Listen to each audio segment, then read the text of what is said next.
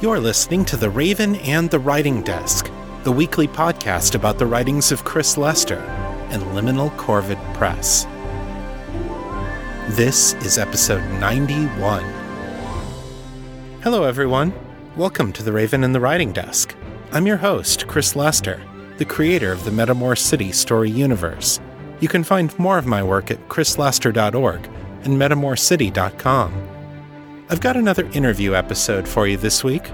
Back in January, I sat down for a chat with Jared Axelrod, the creator of an awesome podcast serial called The Voice of Free Planet X. Jared just recently concluded the second season of the show, so I wanted to ask about what's coming in season three, as well as the distinctive storytelling format that makes the show so unique. Over the course of this interview, you'll probably hear me refer to Jared using male pronouns. As Jared mentions in the interview, however, gender identity is something that Jared's currently in the process of exploring. At the time that I'm recording this intro, Jared has asked that we refer to her using female pronouns until further notice, and I will honor that request going forward. So, without further ado, here's my interview with Jared Axelrod. Hey there, ladies and gents. Welcome back to the Raven and the Writing Desk. I am your host, Chris Lester, the creator of the Metamor City podcast and the Raven and the Writing Desk. You can find my work at metamorcity.com and chrislester.org. And I am here in the studio today with Jared Axelrod.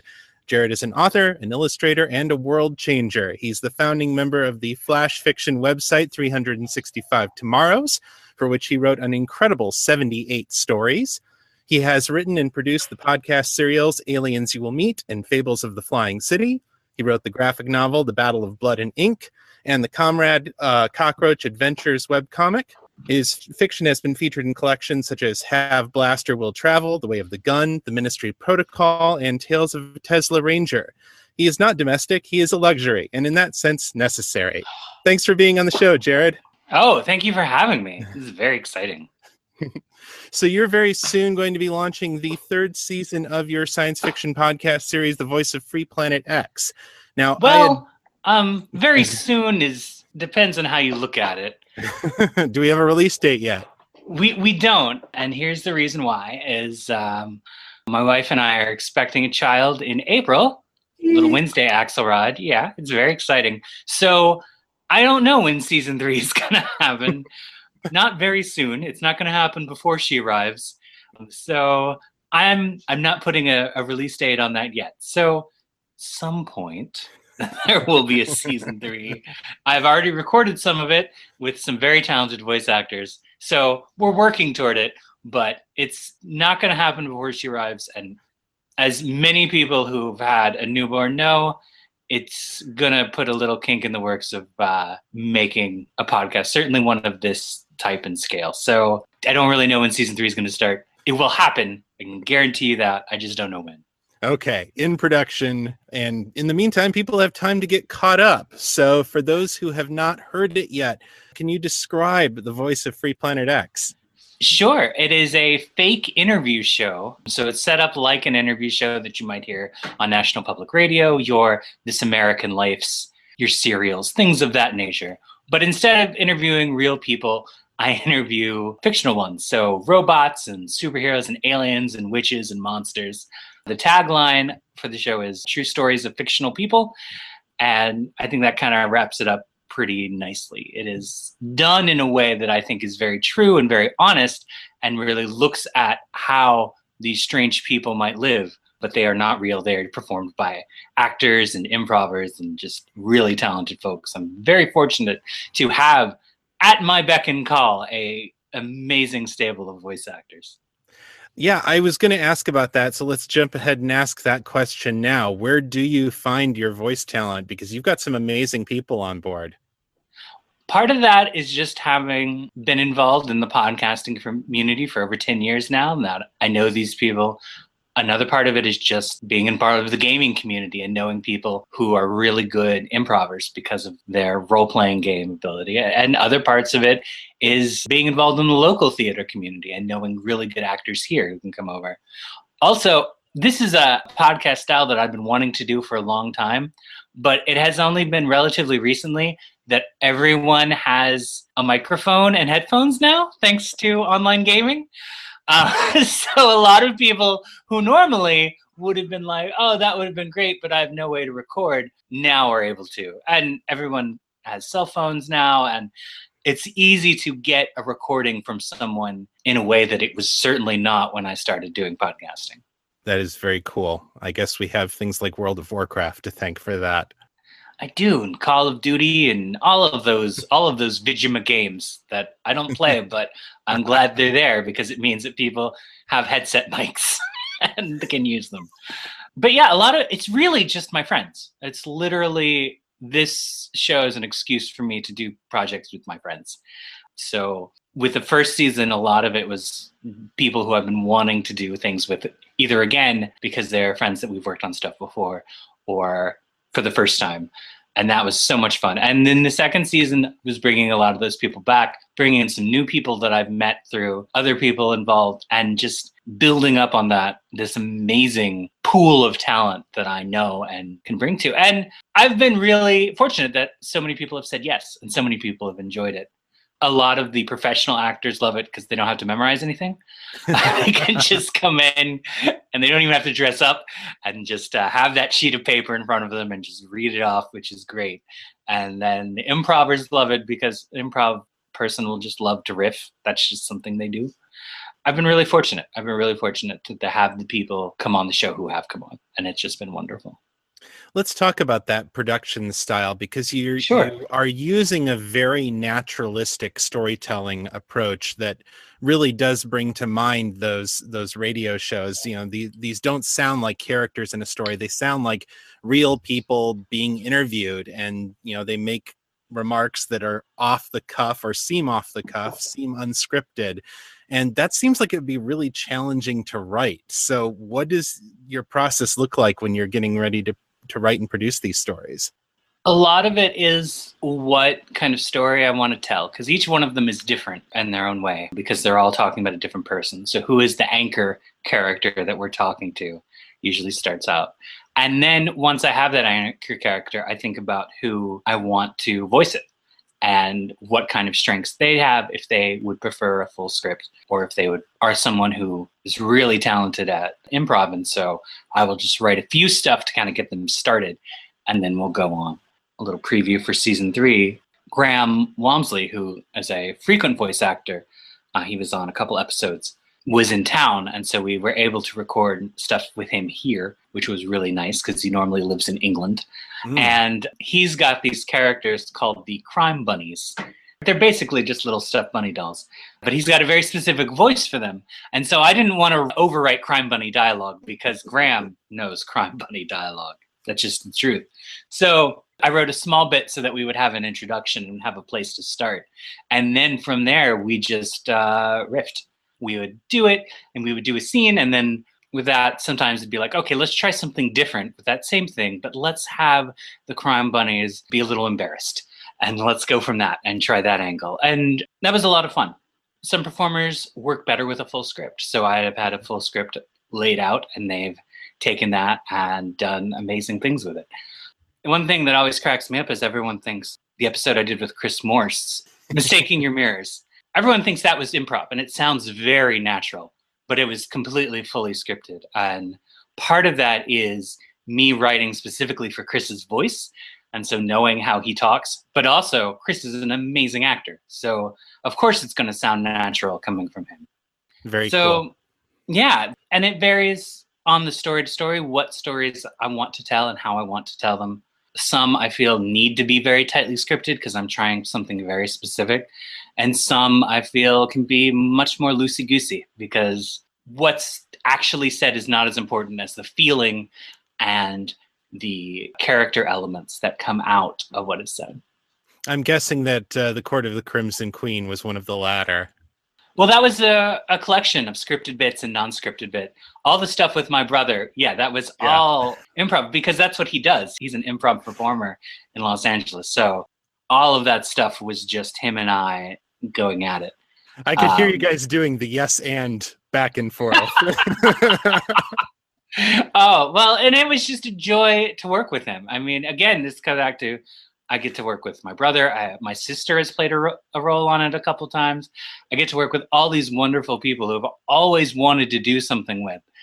So it's really great to be able to yes and with my own brother, in beyond just doing it at the dinner table. Nice. Now, you had a, a, previous volume of The Voice of Free Planet X that ran mostly from 2005 to 2008, where it was a lot of your short fiction, a lot of straight mm-hmm. reads, and then didn't have the overarching plot arc that you have in the, the podcast now. So, when did you decide that you wanted to make this switch, and how did you? How did that come to be? Like, where did the inspiration come from to do the NPR with a TARDIS kind of story here? Well, I I brought the Voice Free Planet X back, and it was very much similar to the way it was before, and I didn't like it. Mm. Um, I, I tried many different ways to kind of make it more fun for myself, but it was it was not working for me. And so one idea I had had was to try to do an, a fake interview show. And so I was like, I'm going to write like four episodes I was spending some time in North Carolina where I knew I had a lot of very talented actor friends and improv friends. And I was like, okay, I can let me see if they're available. And they were. And so I was like, let me just knock out these four episodes and we'll see if it's something. It may be nothing. And then after doing those episodes, like this is the most fun I've had podcasting in, in forever. Um, and so in doing more episodes, it became something that kind of grew into a larger continuity. Um, there wasn't at the beginning an idea of having the episodes connect beyond me being an interviewer. But the more I wrote scripts, the more there kind of became a sort of universe that I was in and that some of the interviewers were in and others weren't, and kind of bringing all those together kind of just naturally grew out of doing it over and over again. So I didn't I didn't plan it from the start, but once it was clear that there was something there, then it became something to work with instead of working against. So was the pan reality Daeator originally a throwaway joke that you decided to take and run with? Absolutely. That's exactly what it was. That's why the name is so dumb. if I had known it was going to be something more, something that I would base more things around, I probably would have done something a little easier to say. Um, but the joke was that it was hard to say the pan reality Daeator. It was just a weird, difficult to say name that no one would actually choose. And so, but then it was like, well, now that I brought this in, what does that mean? And so, yeah, uh, if I'd planned it, I would have planned it better. But I, th- I think there's a certain charm to its clunkiness. I think that's part of the beauty of science fiction is that it embraces the clunky and it embraces the hard to say and embraces the weird that's weird for the sake of being weird. And so in doing that, um, I'm playing to a long tradition of uh, throwaway jokes that turn out to be um, something more. Absolutely at this point, do you feel like you've got a lot of the long term plot arc figured out, or are you still discovering things as you move from one episode to the next? Well, I know how it ends. I definitely know how the last episode of the Daeator arc is going to end, and that that was something that there are seeds planted at the end of the first season. There are seeds planted of how it's all going to end. But the journey to that has been a lot of fun, and I, I, I leave a lot of things open as I'm going to write it. And the last episode of this Daeator arc is not necessarily going to be the last episode of The Voice of Free Planet X in this format, though it might be. Who knows? I've got a baby coming. Who knows how things are going to change? I make no promises for the future. But yeah, I know how it's going to end, but I haven't written it. So who knows what's going to happen in between now and when those scenes are actually typed up. I'm open to it. I'm open to change.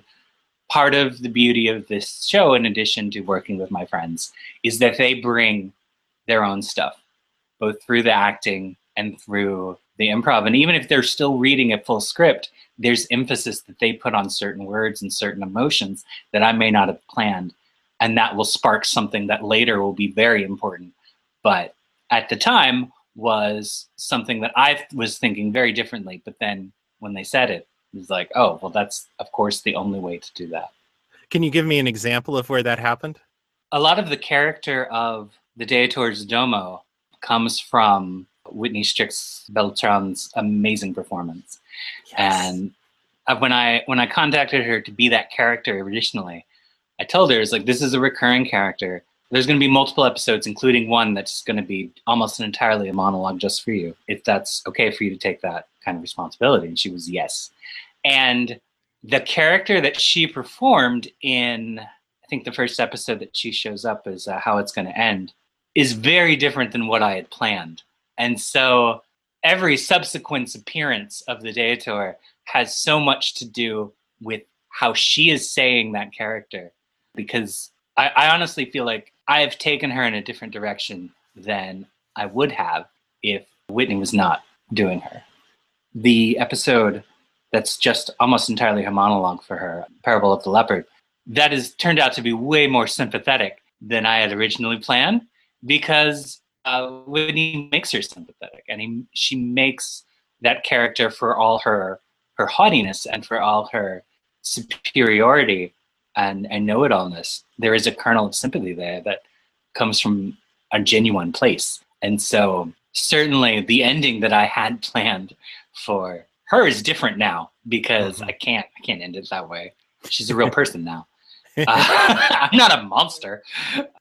So I, I, think definitely uh, the character of the the Deatores Domo is definitely something that has evolved because of the way Whitney has performed her. We have a question in the Facebook event from Nobilis Reed. He says, You've done a lot of different things creatively over the years that I've followed your work. How do you judge whether a project has been successful, whether a project is something you want to continue or should be set aside for something else? Well, this is something that's very difficult and it's something that I wrestle with. But at the end of the day, it's got to start and end with me, as in, how did I feel doing it? And am I happy with it now that it's done? And I think a lot of the times I fall into a trap that I think a lot of artists do, which is focusing on the audience expectation and mm-hmm. what is the audience going to think of this? And i am imagining what the audience is going to react to and what they are going to say. And that is what is most important. And it can't be that because you have no control over that. Right. At the end it has to be did you have fun doing it? And was it worth it when it's over now that you have completed it those are the only two questions that you can possibly judge any project by because of the only two things that you have any sort of true awareness of. Even if the audience applauds, you don't know if that's just them being polite or them really enjoying themselves. But you know if you really enjoyed it. You mm-hmm. know if you are really happy with it. You have those feelings, and that's the only thing you can judge. And so I consider something to be successful when I had a lot of fun doing it, the whole process. And at the end of it, I can look at it and say, like, this was worth all the effort. And that's why there keeps being episodes of The Voice of Free Planet X because it's a lot of fun. The jury's still out whether it's worth the effort because some episodes are harder than others. I will not right. lie to you. Some of them have been beasts. Just getting everyone together and then editing everything together. But the process has always been enjoyable. And I was shocked to find out that I actually enjoy audio editing if it's not me. Um, I thought I hated audio editing. Apparently, I just hate editing myself. I love editing other people because I love making my friends sound great. So that's wonderful. so, yeah, I guess that's a very long winded answer to a very simple question.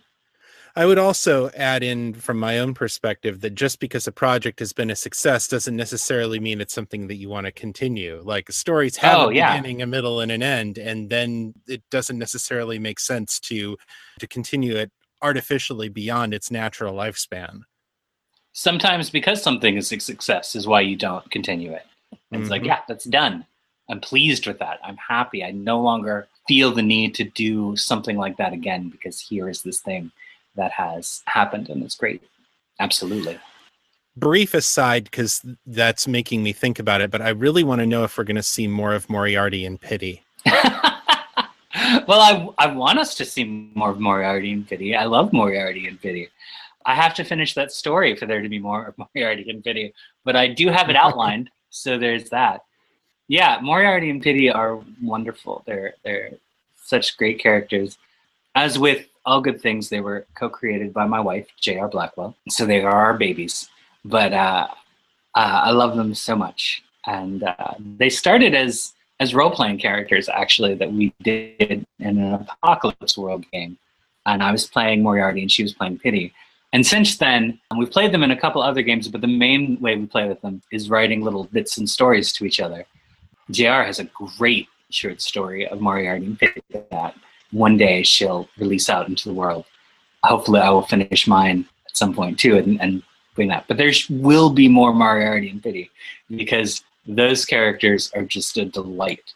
They are just so much fun to write, and their world is so weird because they're so weird. So you have to amp up the weirdness surrounding them so that they seem normal you, as a reader like well i'm identifying with these most normal people here which are these amoral weirdos.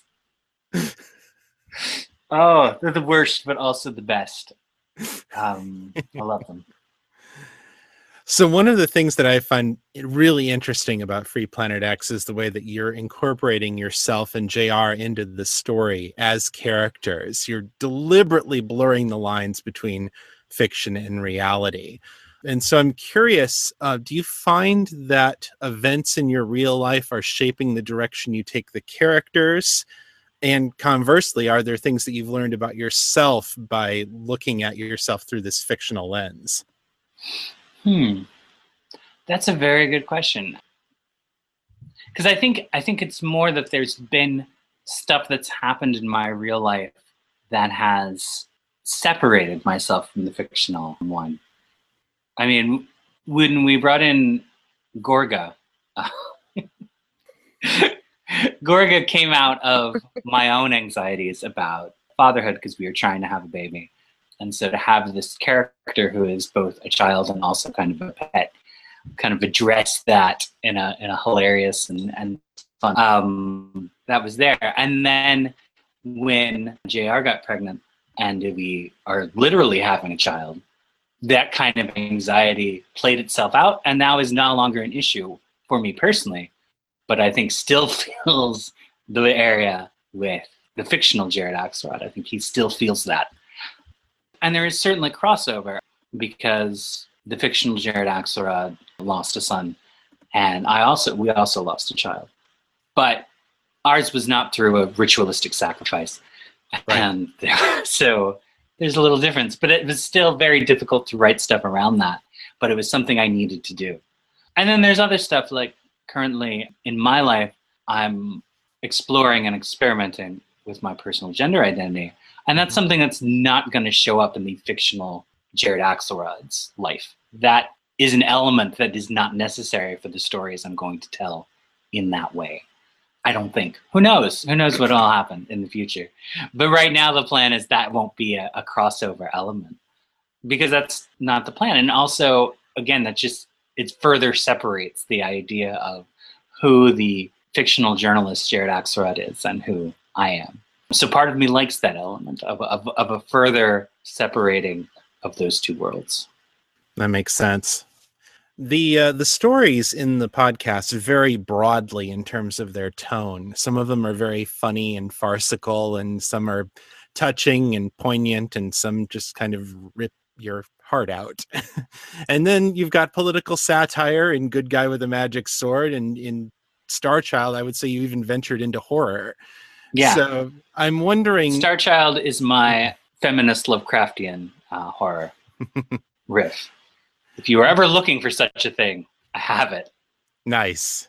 What would you say with all of this diversity in theme and tone. What are the unifying ideas and themes that tie the work together? What are the questions that you wrestle with that drive your creativity and keep you keep coming up in your stories? Well, I have essentially a thesis statement in the uh, in the rap battle episode. Uh, And now I'm going to laugh at myself for even doing a rap battle episode. But it had to be done. It had to be done, and I had to do it, which is basically we're all different. And that's a wonderful thing because the more we look at each other's differences and celebrate those differences, the more alike we will seem. And so the idea is to take these people who are far removed from everyday life and to examine not how they are just like us, but how their unique perspective makes them different. But in that unique perspective, again, we find something familiar and something that's there.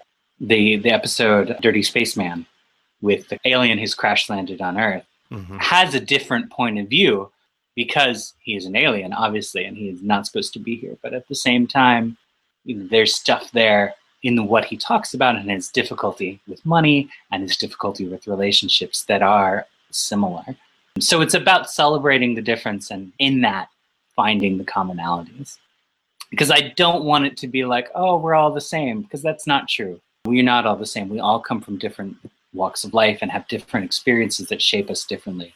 But that doesn't mean that there's not recognizable elements in who we are. What can you tell us about? Uh, and I say that in rhyme in, in the rap battle. Yeah, the rap battle. I'm not to is, is it is because uh. I already did it. what can you tell us about season three? Uh, what can we expect to see with the uh, the characters with the story?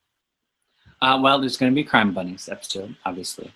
I'm going to do uh, an episode I'm very excited about that will probably be the next live episode called True Kaiju, which is about a uh, Godzilla-esque monster coming in through Philadelphia and about the emergency workers who are tasked with having to stop him. So those those two are, are going to happen. There's a couple of them. Let me let me get out my list here of uh, titles and, and see which ones I can talk about. Because everything changes, right? So like already the woman who I really wanted to be the lead in True Kaiju, she's moving away to Costa Rica. So that's already going to change because I won't be writing it in her voice anymore. There's going to be a three parter that is going to tie up the Daetor storyline. So that's going to be exciting. Um, yeah, yeah. There's going to be a, uh, a debate show, and it's going to see the return of Russell Collins Lucifer, who is the Morning Star. Yes. Who will get to literally play the devil's advocate in that. So that'll be nice. Oh, one story that I'm I'm very interested in is uh, I'm looking forward to this. It's called "100 Years of Beauty," which I don't know if you've seen those videos that have been passed around where it's like 100 years of beauty, where they take here's a look from 1910 and then 1920 and then 1930 and oh, like the, the fashion stuff. Yeah, yeah, and it's like here are the hair and the thing and what's great is that it's not tied to nothing. The makeup and the hairstyles that women wear, and men too, are all very much tied to the political and historical situations of the time. So, this hundred years of beauty is someone who looks the next hundred years and what's coming and is showing off the looks of the future because he, he knows what's going to happen. It's like, yeah, this woman is going to be just an amazing force for change in the world. She's six right now, but she'll be quite beautiful and, and changing everything. So, so examining examining how things work and how things change through that lens is going to be a lot of fun and to have that science fiction spin. So that'll probably happen. There's going to be an episode that I wanted to do for season two, but just couldn't fit it in, where there's a, a series of war games that happened here in America right before the Gulf War, and the plan was to figure out how to win the Gulf War, essentially. And they did it, and Iraq won. Uh, so they said, well, that doesn't count. Let's do it again so that US wins this new strategy. And then they like limited what the Iraq side could do so that the US could win. And it was so like the general who was in charge of the Iraq side like quit in disgrace, not disgrace in disgust and was just like, "You, CO, you're in charge now. I can't be a part of this," because it was grandstanding. It was nobody was learning anything. So definitely want to do a story on that a larger sci-fi scale because it's fascinating. There's a lot of a lot of Voice Free Planet X stories start at me looking at history, things that have happened, and then like that's nutballs. That's something that there's there's a lot of meat to that. Let's let's dig in. Let's roll around in that uh, refuse and see what what smells good, and uh, tease that out. So I'm looking forward to doing that one because I meant to do it this time. But that 100 Years of Beauty, um, and we're doing, of course, the Crime Bunnies Secret Life of Stuffed Animals element, and that's going to be in there, which will see the return of Panda. I know some people have been asking about where what happened to Panda, and now we'll know. Very cool. Do you have any any live performances that are planned this year? I'm sorry, say that again. Uh, last year, you had a couple of live performances, not just Rap Battle Beyond the Stars, but also The Wake of the Lacuna at the Philadelphia Podcast Festival. Are you planning anything similar this year? I would like to be part of the Philadelphia Podcast Festival again because, again, the new baby probably will not be attending a lot of conventions or any. and with that comes no live shows. True Kaiju will probably hopefully be a part of Philadelphia Podcast Festival. We'll see how things shake out. The plan originally was to have that be the last episode of the season, but that may in fact end up being like the only episode of 2017 if that happens at all. So we'll see. Like I said, I don't know. I don't know how the baby is going to change things. That's up to Wednesday. But season three will happen. It just is a question of when.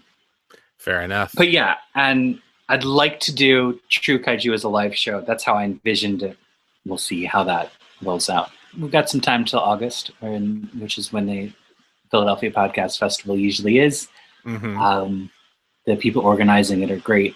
So I don't see any problem with doing another live show there. And doing The Wake of the Lacuna was, oh, that was like my favorite experience of the year and possibly of my podcasting journey in general. That was just so wonderful and beautiful to have that cast, to work with them individually and collectively on it, and then to have the show and then have an audience for that show who's engaged in there and to bring it literally to life was just so wonderful. I'm so glad I got on video. Because it was great. And if you are a Patreon supporter of the Voice of Free Planet X, you can watch that video because everybody involved, all of the actors were just so great. And we got to rehearse. That's the other thing is that I'll run through people's individual parts a couple times. Like we never use the first recording. Everyone gets so nervous when they record for the show because they want to do a good job, and I don't blame them but they they run it through and it's like yeah i'm, I'm definitely not going to use your first i've never used the first recording of anybody because it's always at the very least the second if not the third fourth or fifth version that is the one that works mm-hmm. But yeah to be able to rehearse with everybody as a group and to do that multiple times and to have a space to do it and have blocking and to have them each of them standing at that podium and doing their scene oh it was just so great it was just a, such a great experience. So of course I want to try to replicate that. I wanted, I would love to do that again. I mean, if I had my druthers, all the episodes would be live episodes. They would all be done in front of audience. They would all be done with that level of rehearsal, and they would all be done with that level of talent in the cast, and they would all be there together, everybody. That's not going to happen for every single episode. If I want to do more than one episode or two episodes a year, right? Um, but if I could, they would all be live shows because it changes things to have an audience. It changes things to have the level of preparation necessary to have an audience, to have the kind of performance that an audience needs and expects. I'm so lucky to have the people who are involved in both Wake of the Lacuna and Rap Battle Beyond the Stars, who all brought their A game and were all there in a really impressive way that I, I was just blown away by. So that's that's just amazing. And I think that part of that is just the nature of like we're doing this for real in front of an audience. We get one shot. Let's make it the best. And they did. They did amazing. Where can people find your stuff? Uh, well, um, jaredaxelrod.com is still the hub for everything. The voice of Free Planet X is still at planetx.libsyn.com. That's how you can tell I've been in this a long time, as I still have a Libsyn address. uh, I don't trust SoundCloud. I know a lot of people use it. I don't trust it. I don't trust anything where it's free because then you have no recourse if they decide to take it down. At least with paying for something, you have like somewhat of a contract being like, I paid you for this. You're supposed to keep it up. But if it's free, that makes me nervous. And I know people work, some people work very hard on their stuff, and then it's taken down from SoundCloud. And then what do you do? There's nothing you can do. It's their it's their site. They can do what they like. But yes, planetx.libsyn.com is where the voice of Free Planet X is. If you go there, you'll find all the episodes, including cast photos of the amazing, talented people that make up the show, not just me.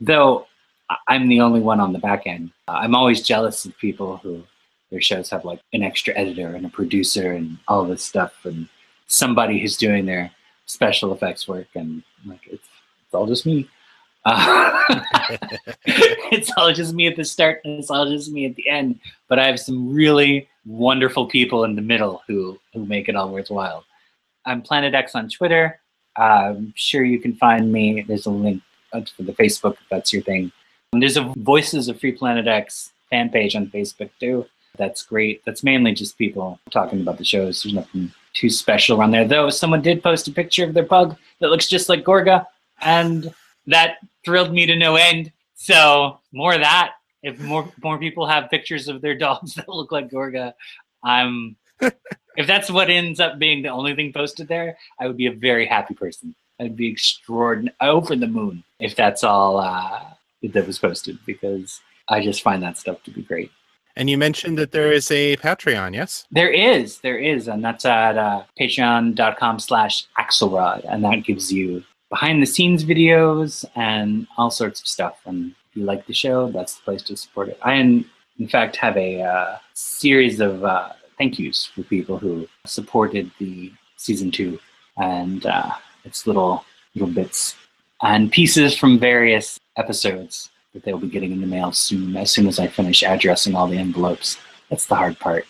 Mm-hmm. Designing a Galactic Public Radio membership card, no problem. Addressing an envelope, oh, so hard. Um, it's the worst. But I'll get those done soon and get those in the mail. And uh, just, it's just been really nice that people have thought the show was worth supporting and their support meant that I could pay the artists who did the amazing cover images for The Voice of Human. Some of those people I've greatly admired and respect, so it was amazing to work with them on that. So each episode has some art, and some of it is just jaw-droppingly beautiful. And I'm so grateful that I was able to do that.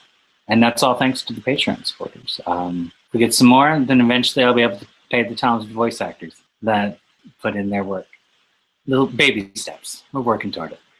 Uh, I was blown away that we were able to do the art at all. So that was that's just amazing to me.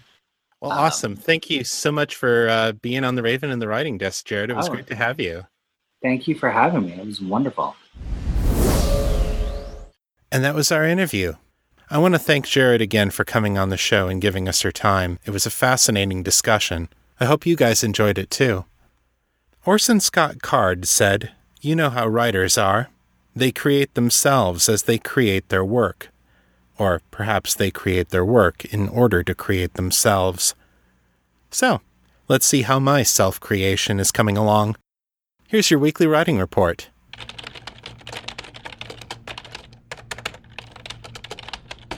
I wrote 3,723 words this week over the course of 6.25 hours for an average writing speed of 596 words per hour. As of Friday night, when I'm writing this script, I've gone 102 days without breaking my chain. Once again, this week was all about the lost and the least. I'm now into chapter 50, which is quite a bit longer than I thought this book was going to go. One of the frustrating things about writing a book from an outline is that the outline gets fuzzier the deeper you get into it, because you don't know all the little choices you're going to make in the process of writing the book that are going to ripple downstream and affect the later chapters. By the time I get to the end, just when I want to accelerate, push through, and finish, I'm frustrated by the fact that my plans are sketchy and indistinct, and sometimes they don't really fit with what's happened up to that point. So now I'm working with almost no plan, and as a result, the writing is slowing down. This is also the point when subplots that appeared early on start coming home to roost. This week I came to the realization that one of the couples in the book is breaking up because of the tensions that I put into place throughout the rest of this story. That was hard and unexpected because I was thinking they would find a way to resolve their issues and stay together. Unfortunately for them, the natural progression of the story was for them to resolve that tension by ending the relationship.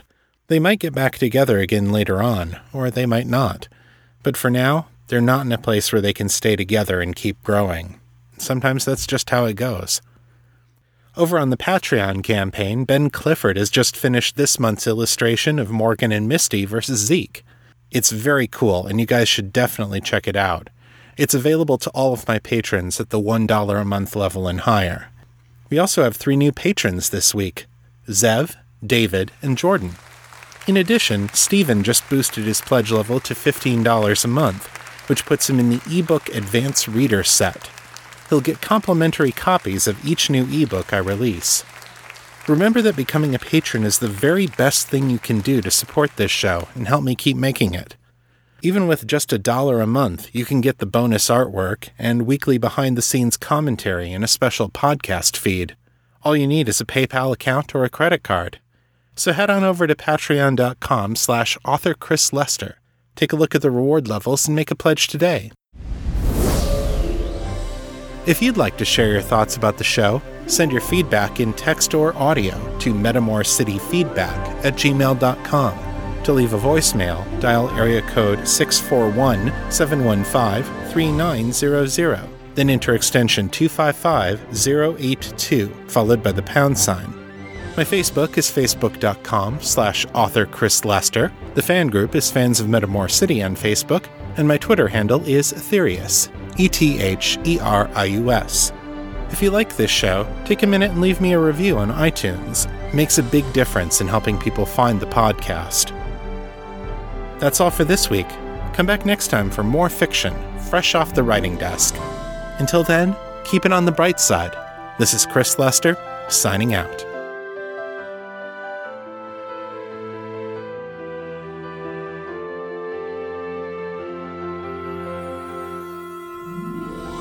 The contents of this podcast are copyright 2017 by Chris Lester and Liminal Corvid Press. The show is released under a Creative Commons, Attribution, Non Commercial, No Derivatives license. So don't change it, don't sell it, but feel free to share it all you like. For more information about this license, please visit creativecommons.org.